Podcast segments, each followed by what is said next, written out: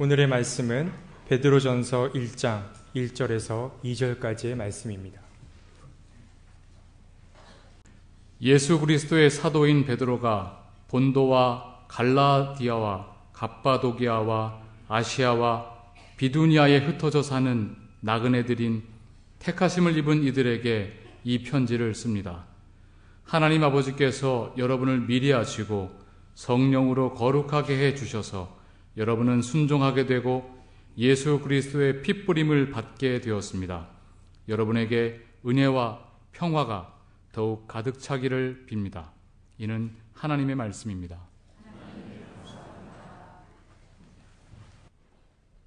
여러분 오늘 들으신 이 찬양은 들어본 적이 없을 겁니다. 아, 이 찬양의 작사자는 우리 교회 임창선 권사님이시고 아, 그리고 작곡자는 우리 찬양대에 있는 이부권 집사님의 따님 임선정 씨가 작곡한 곡이고 우리 청팔교회의 정신을 담아서 만든 곡이고 아, 그래서 오늘 이렇게 연주를 하게 됐습니다. 새삼스럽게 들리죠? 다시 한번 들었으면 좋겠죠? 네. 알고 듣는 것과 모르고 듣는 것 사이의 차이가 상당히 큽니다만 오늘 교회 설립 111주년을 함께 기뻐하면서 우리가 감사의 예배를 아, 드리고 있습니다.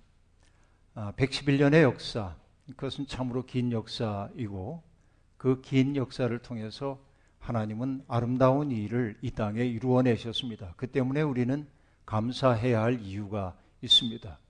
늘 잘해왔기 때문이 아니고 허물이 많고 부족한 것도 많지만 그럼에도 불구하고 우리를 신실하게 여기셔서 여전히 교회로 세워주시는 주님의 은혜가 우리를 살게 합니다.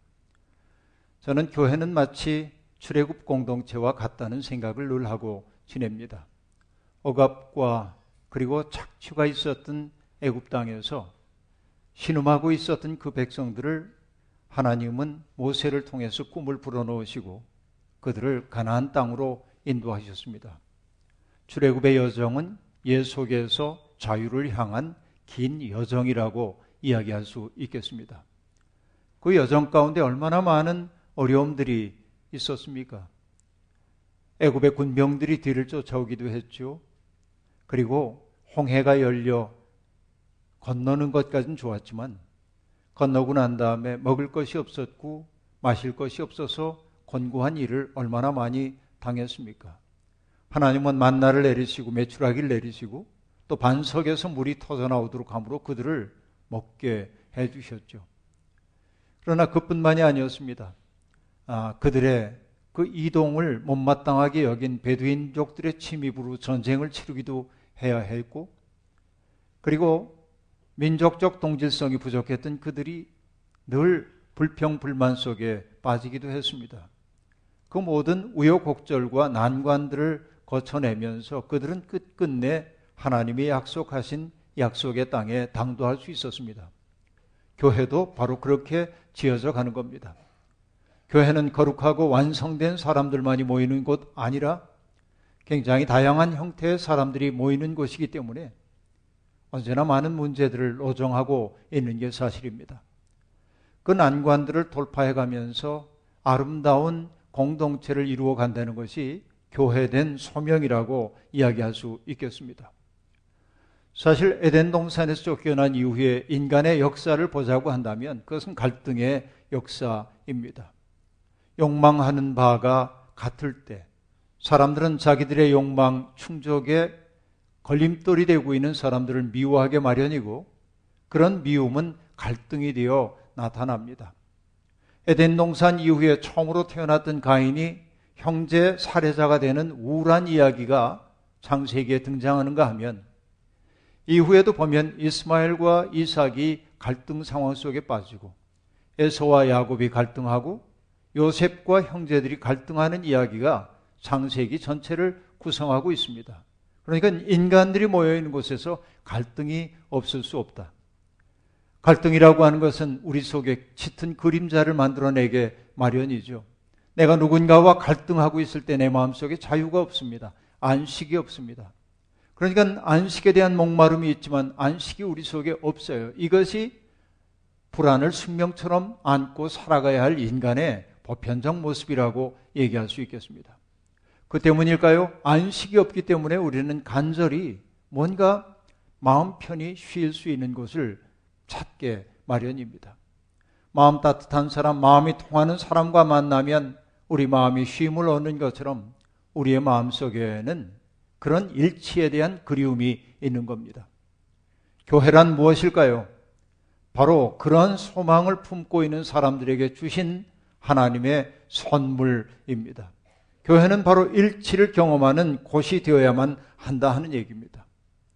바울 사도는 교회의 신비를 이렇게 얘기했죠. 거기에는 그리스인과 유대인도 할례 받은 자와 할례 받지 않은 자도 야만인도 스구디아인도 종도 자유인도 없습니다. 다시 말하면 그 교회라고 하는 곳 속에서는 사람들을 갈라놓고 있었던 모든 차별이 사라진다는 겁니다. 그리고 말합니다. 오직 그리스도만이 모든 것이며 모든 것 안에 계십니다. 교회 일치의 가장 큰 근본은 바로 그리스도라고 바울은 그렇게 선언하고 있는 것입니다. 이런 일치의 바탕은 무엇일까요? 서로에 대한 존경입니다. 그리고 서로를 인정하는 것입니다. 여러분이 교회에 속해 있다고 한다면 정말 여러분의 내면 속에 있어야 될 것이 뭐냐면 나와 다른 사람들에 대한 존중의 마음입니다. 존중할 줄 모르고 존경할 줄 모른다고 할 때 우리는 교회 일치를 만들어낼 수가 없기 때문에 그렇습니다. 하나됨은 교회의 하나됨을, 교회의 일치를 보여주는 매우 중요한 징표입니다. 교회가 그리스도의 몸이라고 하는 사실을 보여주는 징표가 바로 하나됨이라고 하는 말입니다. 그런데 오늘 한국 교회는 어떠합니까? 도처에서 싸움의 소식들이 들려옵니다. 이번 주간에도 여러분 그런 소식 들으셨죠? 강남에 있는 어떤 대형 교회가 원로 목사 파와 담임 목사 파가 갈려서 싸웠습니다. 말로만 싸운 게 아니죠. 그들은 몸으로도 싸웠습니다. 왜 싸웠을까요? 그 교회가 대형 교회이기 때문에 재산이 많았고, 그 재산을 누가 더 관리하느냐를 가지고 그들은 다투고 있었던 것이죠. 그래서 여러분, 프란체스코 교황이 하는 얘기가 많습니다. 교회에 가장 큰 선물이 있다면 가난이라고 얘기했는데 가난의 능력을 잃어버리는 순간 교회는 타락할 수밖에 없다고 말했는데 그것을 여실히 보여주는 일이 지금 벌어지고 있는 것입니다. 일치의 상징이어야 하는 교회가 이익 앞에 갈라지고 있는 겁니다. 이런 현실을 노정하고 있기 때문에 많은 사람들이 낙심한 채 교회를 떠나갑니다. 통계를 보니까 지난 1년 동안 감리교인들이 2만 명이 줄어들었다고 합니다. 이건 어마어마한 속도라고 말할 수 있겠습니다. 다시금 일치의 꿈을 회복해야 할 때입니다. 우리가 서로를 존경하고 받아들이고 용납하는 그런 사랑을 교회 안에서 우리가 연습하지 않으면 안 된다 하는 얘기입니다. 교회를 생각할 때마다 제게 떠오르는 시가 하나 있는데 정현정 선생님의 한 그루 나무와도 같은 꿈이라고 하는 시입니다. 시는 이렇게 시작됩니다. 꿈을 버리다니 요새 내 꿈은 방이 많은 집 하나 짓는 일이야 라고 말합니다. 앞부분만 읽으면 이분이 부동산 재벌이 되고 싶은가 그렇게 오해할 수 있습니다. 그러나 그가 방이 많은 집을 짓고 싶은 것은 세놔 가지고 부자 되기 위해서가 아니고 그 속에 다양한 사람들을 함께 품고 살기를 원하기 때문입니다. 어떤 사람들이 그 집에 들어갈 자격이 있을까요? 시인은 이렇게 얘기합니다. 이 세상의 떠돌이와 떠돌이와 건달들을 먹이고 재우고 이쁜 일탈자들과 이쁜 죄수들 거꾸로 걸어 다니는 사람과 서서 자는 사람들 눈 감고 보는 사람과 온몸으로 듣는 사람, 발에 지평선을 감고 다니는 사람, 자동차 운전 못하는 사람, 원시주의자들, 말 더듬이, 곰뱅이, 우두커니 하여간 그렇게 그악스럽지 못한 사람들을 먹이고 재우게 방이 하나 방이 많은 집 하나 짓는 일 이게 자기의 꿈이라고 얘기합니다. 도무지 공통점이라고는 없어 보이는 그들을 하나로 묶고 있는 그 끈은 무엇일까요? 도대체 무엇을 하자고 그들을 그렇게 모아 한 방에 한 집에 살고 싶다고 얘기할까요? 시인은 말합니다. 무엇을 하자는 게 아니라는 거예요. 그냥 그들과 더불어 함께 사는 게 그냥 아름다운 그런 꿈을 꾸고 있는 거예요. 그래서 그 시는 이렇게 아, 계속되고 있습니다. 무정부적인 감각들의 절묘한 균형으로 집 전체가 그냥 한 송이에 꽂힌 그러한 곳, 이걸 꿈꾸는 거예요. 그러니까 여러분 이 교회도 보면 정말 다양한 사람들이 이 속에 있습니다. 근데 바울 사도가 아까 얘기했던 것처럼 거기에는 교회는 사람들을 갈라놓는 일체 장벽들이 무너져야 되는 거예요. 그냥 무정부적인 감각들이 절묘하게 조화를 이루는 곳이어야 합니다. 이게 교회이죠. 저도 청파교회가 그런 교회가 되기를 꿈꿉니다. 오늘 본문 말씀은 베드로 전서의 말씀인데요. 이 인사말 속에 교회의 본질이 교회가 무엇을 지향해야 하는지가 아주 뚜렷하게 나타나고 있습니다. 일종의 회람 서신인 이 편지의 발신자는 베드로이고 수신자는 지금의 터키 지역인 본도, 가파도키아, 갈라디아, 아시아 이런 곳에 비두니아 이런 곳에 흩어져 있는 사람들이 편지의 수신인이 되고 있습니다. 그런데 베드로는 성도들을 가리켜서 이렇게 표현하고 있습니다. 성도란 말을 쓰지 않고 어디 어디에 흩어져 살고 있는 나그네들이라고 말하고 있습니다. 저는 오늘 이 본문을 오늘 설교의 텍스트로 삼은 까닭은 바로 그 말 때문입니다. 흩어져 사는이라고 번역되어 있는 헬라어는 디아스포라이고요. 여러분 디아스포라는 말 많이 들어보셨을 겁니다. 그 다음에 나그네라고 하는 것은 παρεπιδήμοις라고 하는 헬라어 번역어인데 아, 나그네란 그런 건데 원래 파레피데모이스라고 하는 그 단어는 낯선 자 라고 하는 말로 번역되는 게 일반적입니다. 그러나 성서 번역자는 그 속에 담겨 있는 또 다른 뜻인 나그네를 가려 쓰고 있습니다. 여러분 낯선 자라고 하는 말보다는 나그네라고 하는 말이 왠지 더 쓸쓸한 그런 느낌을 자아내는 게 사실입니다. 그럼 여러분 여기에 베드로가 얘기하고 있는 그 나그네는 그렇게 쓸쓸하고 상실감에 가득 차 있는 사람일까요? 그렇지 않습니다. 나그네라는 말이 우리에게 자아내는 쓸쓸함 분명히 있어요. 젊은 사람들은 잘 모를지 모르지만 옛날에 고복수 선생님이 불렀던 타향살이란 노래 아십니까? 제가 어떤 교회에 갔더니 목사님이 설교를 하다가 아니 사회를 보다가 어떤 노래가 떠올랐어. 그러니까 아무개 원사님 일어나 보세요. 그러더니 그분이 일어나세요. 그 노래 좀 불러보세요. 그러자 그분이 얘기합니다. 아, 이건 막걸리를 먹어야 부를 수 있는 건데. 그러더니 막걸리 안 마시고 구성지게 불러요. 나도 이거 딱 하고 싶은데. 다양살이. 여러분 가사 아시잖아요? 어떻게 얘기됩니까? 다양살이 몇 해련가 손꼽아 헤어보니 고향 떠나 10여 년의 청춘만 늙고 부평 같은 내 신세가 혼자도 기막혀서 창문 열고 바라보니 하늘은 저쪽. 이 계속됩니다. 이 노래가. 그렇잖아요? 여러분, 이 가사가 우리에게 주는 느낌은 뭡니까? 막막함. 뭔가를 상실한 자의 쓸쓸함. 이런 것들이 이 속에 있습니다. 사실, 나그네로 이 세상에 산다는 것은 힘겨운 일입니다. 정창민에 비해서 나그네는 신분이 불안한 사람임이 분명합니다. 그래서 저는 그 나그네들은 살갗이 벗겨진 것처럼 작은 자극에도 소스라쳐 놀랄 수밖에 없는 사람이라고 말하곤 합니다. 실제로 어떤 사회가 혼돈이나 무질서 속에 빠지면 바로 뿌리가 없는 사람들인 나그네들이 박해의 대상이 되는 경우가 많았습니다. 이것이 희생양을 만드는 문화가 해왔던 일이기도 합니다. 그런데 여러분, 예수님을 구주로 믿는 사람들을 굳이 나그네라고 얘기하는 까닭은 무엇일까요? 그것은 예수를 믿는 사람들이 기존 질서의 측면에서 보면 낯선 존재들이기 때문에 그렇습니다. 그들은 주류 사회에 동화되어 사는 사람이 아니라 주류 사회가 추구하고 있는 가치관에 대해서 왜라고 의문 부호를 붙이는 사람들이기 때문에 그렇습니다. 그런 의미에서 기독교인들은 나그네입니다.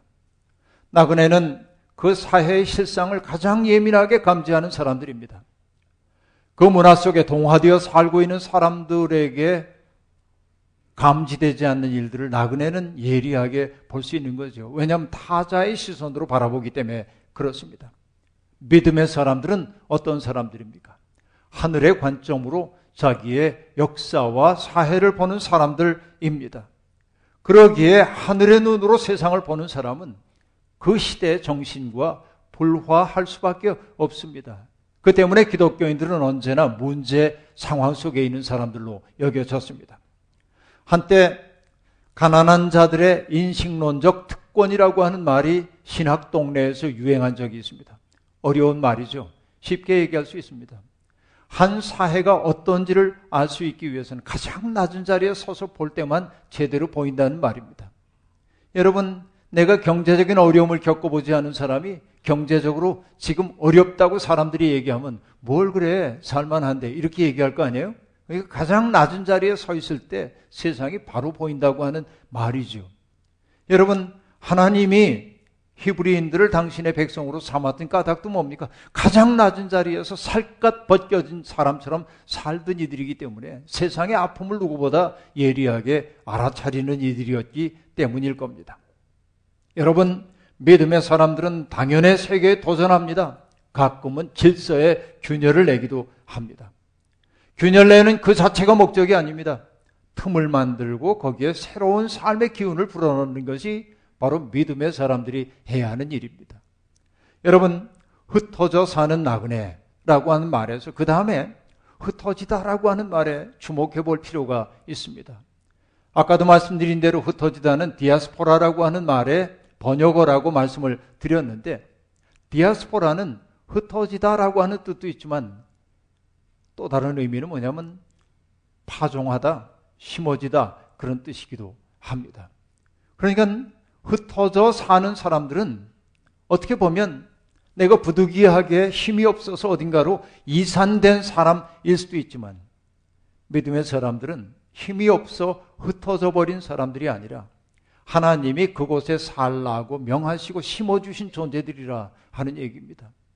이렇게 보면 우리들에게 주어져 있는 삶의 자리라고 하는 것은 바로 하나님이 우리를 심으신 자리입니다. 여러분의 가정도 그러하고 여러분이 일하고 있는 일터도 그러하고 우리가 모둠살이를 하고 있는 사회 이곳이 바로 하나님이 우리를 심어주신 생의 자리라고 하는 말입니다. 바로 이것이 흩어졌다는 말 속에 담겨 있는 적극적 의미라고 말할 수 있겠습니다. 여러분, 믿음의 사람들은 어떠한 사람들입니까? 하나님이 곳곳에 심은 존재. 그러면 여러분, 심겨진 존재가 여러분 어떤 일을 해야 합니까? 하나님은 다른 것 요구하지 않습니다. 내가 살고 있는 그 자리, 심겨진 그 자리에서 꽃을 피워내고 열매를 맺어라라고 하는 것입니다. 예배는 이곳에서만 드리는 게 아니라 우리들 각자를 심어주신 그 자리에서 꽃을 피우고 열매를 맺는 거예요.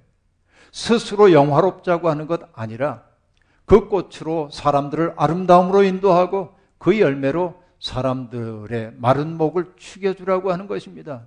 성도의 실존은 바로 저마다에게 주어져 있는 그 자리에서 누군가를 유익되게 함으로 여러분 하나님의 메신저가 되는 데 있다고 말씀드릴 수 있겠습니다. 여러분 교회는 각에게 주어져 있는 은사를 나눔을 통하여서 서로를 풍성하게 하고 공동체 속에서 경험한 기쁨을 세상에 흘려 보내는 것이 바로 교회의 본질임을 알 수 있습니다. 그리고 여러분 흩어져 사는 나그네라고 하는 말 앞에 또 하나의 말이 있죠. 택하심을 받은 이라고 하는 말 말입니다. 우리는 택함 받은 사람들입니다. 택함이라고 하는 것이 남들이 누리지 못하는 특권처럼 인식하면 안 됩니다. 하나님이 우리를 택하여 주셨다는 말 속에 담겨 있는 의미는 뭘까요? 여러분이 지금 이 예배의 자리에 나온 것은 뭘 의미할까요? 내 속에 하나님이 계시지 않으면 나는 하나님 부를 수 없습니다.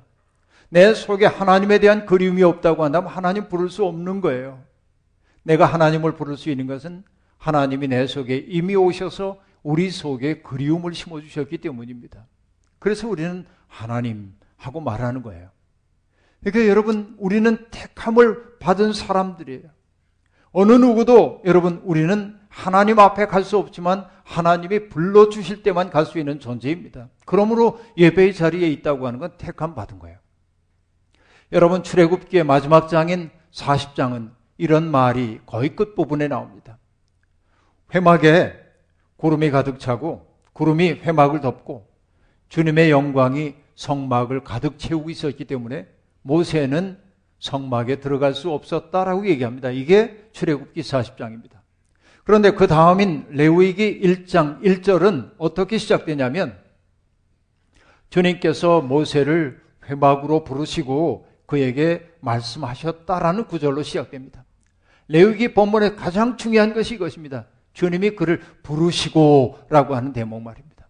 여러분, 우리가 지금 이 자리에 있는 까닭은 주님이 부르셨기 때문입니다. 하나님은 택하신 자를 부르십니다. 여러분 말씀드렸다시피 베드로 전서가 얘기하고 있는 택하심은 특권이 아닙니다. 베드로는 바로 믿는 사람들의 실존을 뭐라고 여기냐면 하나님과 언약을 맺은 백성으로 여기고 있습니다. 출애굽 공동체가 그러했던 것처럼. 그래서 그는 말합니다.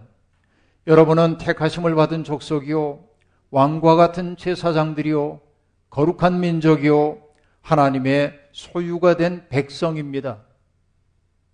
그리고 그 다음에 나옵니다. 왜 그 백성을 만드셨는지.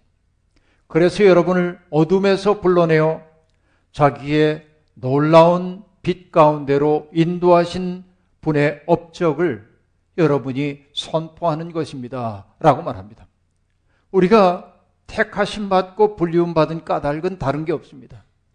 이전에는 우리가 어둠 가운데 살고 있었지만은 그 불러주신 그분 안에 살면서 내가 빛이 된 그것을 세상 사람들 앞에 삶으로 증언하며 살도록 하나님이 택하여 주셨다. 욕망이라고 하는 그 허구렁 속에 헤매고 있는 사람들에게 욕망이 우리의 삶의 절대가 아니라는 사실을 보여주고 인간의 인간 때문 자기를 넘어서는 데 있다는 사실을 보여주는 삶 바로 이것이 빛된 삶인데 바로 그 빛된 삶을 세상 앞에 선포하라고 주님이 우리를 불러주셨다. 다시 말하면 이 자리에 있는 사람들 하나하나는 주님의 그 놀라운 섭리사 속에 택함 받은 사람들이다. 라고 하는 말입니다. 이게 놀라운 도전입니다. 여러분, 우리가 하나님을 알기도 전에 하나님은 우리를 아셨고 부르셨고 성령으로 거룩하게 해주셨습니다. 성도는 성령으로 거룩하게 된 존재입니다. 성령이 하시는 일은 다른 것 아닙니다. 성령은 넘어져 있던 사람들을 일으켜 세우는 힘입니다. 자기에게 널 절망하고 낙심했던 사람들을 일으켜 세워 하늘 군대가 되게 하는 힘입니다. 성령은 나만 알고 살던 사람들이 자아를 넘어서서 다른 사람과 손을 맞잡고 공동체를 이루도록 하는 힘입니다. 성령은 바로 자기를 이기도록 해주는 하나님의 영이라고 하는 말입니다. 아까 얘기했죠. 교회라고 하는 것은 그 일치를 갈망하는 인간에게 주신 하나님의 선물이라고. 그런데 진정한 일치라고 하는 것은 동지적인 결속을 통하여 이루어지는 것 아닙니다. 일치의 영이 우리 속에 들어와 우리의 굳어진 마음의 지각을 뚫고 들어올 때 우리가 성령의 능력 안에 있을 때만 우리는 진정한 일치를 경험하게 되는 겁니다.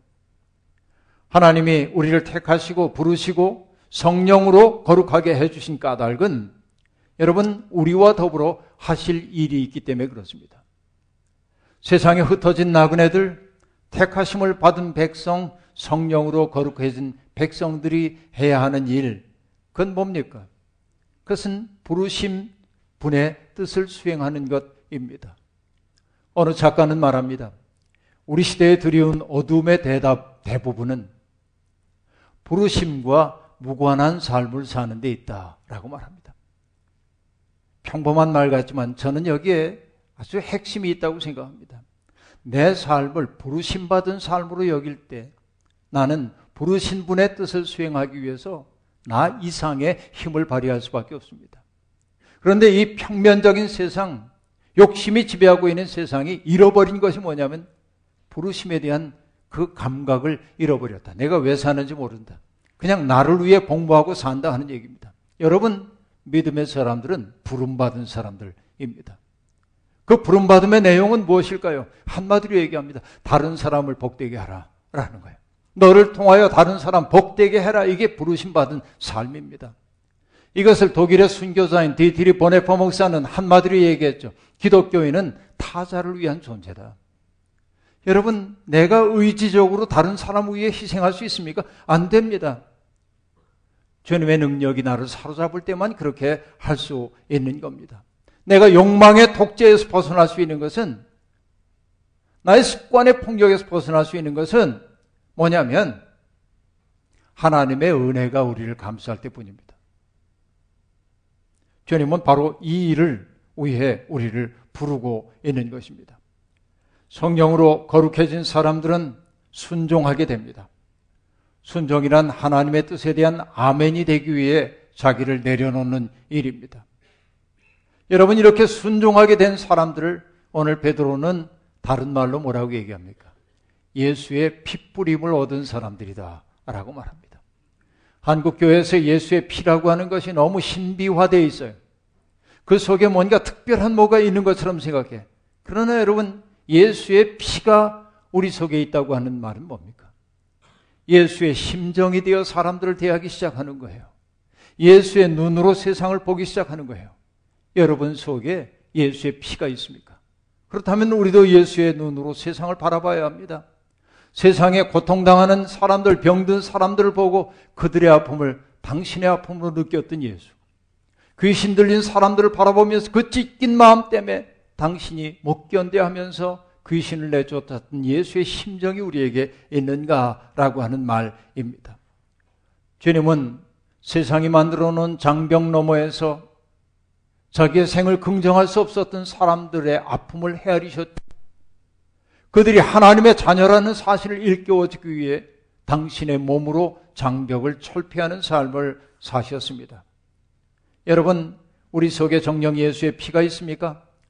그렇다면 우리는 가르고 나누는 사람이 아니라 서로를 알아보기 위해 귀를 기울이고 그리고 서로 속에 있는 하나님의 형상을 보아내고 다른 사람의 필요에 응답하기 위해 노력하는 사람이어야 합니다. 우리가 그렇게 살 때 우린 비로소 교회로 지어져 가고 있다고 말할 수 있겠습니다. 크고 화려한 예배당을 짓기 위해 애쓰는 이들이 많습니다. 건물을 다 지은 후에 빚을 갚느라고 전전긍긍하는 교회도 많습니다. 그러나 우리가 세워야 하는 것은 훌륭한 건물이 아니라 주님 안에서의 깊은 일치와 하나님 나라의 징표입니다. 이것이 설립 111주년을 맞이한 청파교의 목표입니다. 주님 안에서 깊은 일치와 사랑을 경험하고 우리가 서로를 진실된 마음으로 존경하고 그래서 이곳에서 경험한 그 따뜻함과 아름다움을 가지고 흩어져 사는 삶의 자리 어디에서나 주님의 임재하심을 주님의 역사의 주인이라고 하는 사실을 삶으로 증언할 수 있기를 바랍니다. 서로에 대한 사랑과 존경의 마음이 없이는 교회는 세상의 대안이 될 수 없습니다. 잊지 마십시오. 우리는 욕망의 전장으로 변해버린 세상에 심겨진 하나님 나라의 씨앗들입니다. 바로 이것이 흩어진 나그네라고 한 말입니다. 여러분은 다 나그네입니다. 정착민 아니라 하나님을 향해 가고 있는 사람들입니다. 우리는 그곳에서 다른 삶이 가능하다는 사실, 세상이 추구하는 그 가치가 아니라 새로운 가치를 가지고도 행복할 수 있다는 것, 경탄하는 사람으로 살 수 있다는 것, 밝은 표정이 되어 살 수 있다는 것, 누군가를 위해서 나를 선물로 주는 일을 기뻐하며 살 수 있다는 사실을 몸으로 증언해야 합니다. 바로 이것이 흩어지는 교회이기도 합니다. 청파교회는 모이는 교회이기도 하지만 흩어지는 교회이기도 해야 합니다. 여러분 모두가 주어져 있는 삶의 자리에서 주님의 영광을 마음껏 드러내며 살 수 있기를 주의 이름으로 축원합니다. 주신 말씀 기억하며 거듭의 기도 드리겠습니다. 하나님, 우리를 청파교회라고 하는 그 단일한 이름 앞에 모여주신, 모아주신 까닭이 무엇인지 우리가 헤아려 봅니다. 주님은 우리와 더불어 하실 일이 있기 때문에 우리를 불러주셨습니다. 부르시고 우리의 상처 싸매시고 힘을 잃어버렸던 우리 속에 주님의 생기 불어넣으시고 우리가 잃어버렸던 마음의 안식 누리게 하시고 고갈되었던 우리의 사랑의 샘물에 샘이 솟구쳐 나오도록 하심으로 하나됨의 기쁨을 맛보게 하셨습니다. 이제는 우리끼리 행복한 사람들 아니라 이곳에서 경험한 사랑과 기쁨을 가지고 우리가 흩어져 살고 있는 삶의 도처에 나아가 하나님 나라의 기쁨을 마음껏 전하며 사는 흩어지는 아름다운 교회가 되겠습니다. 주님, 우리의 실천 위에, 우리의 다짐 위에 늘 은총으로 함께해 주옵소서. 예수님의 이름으로 기도하옵나이다. 아멘.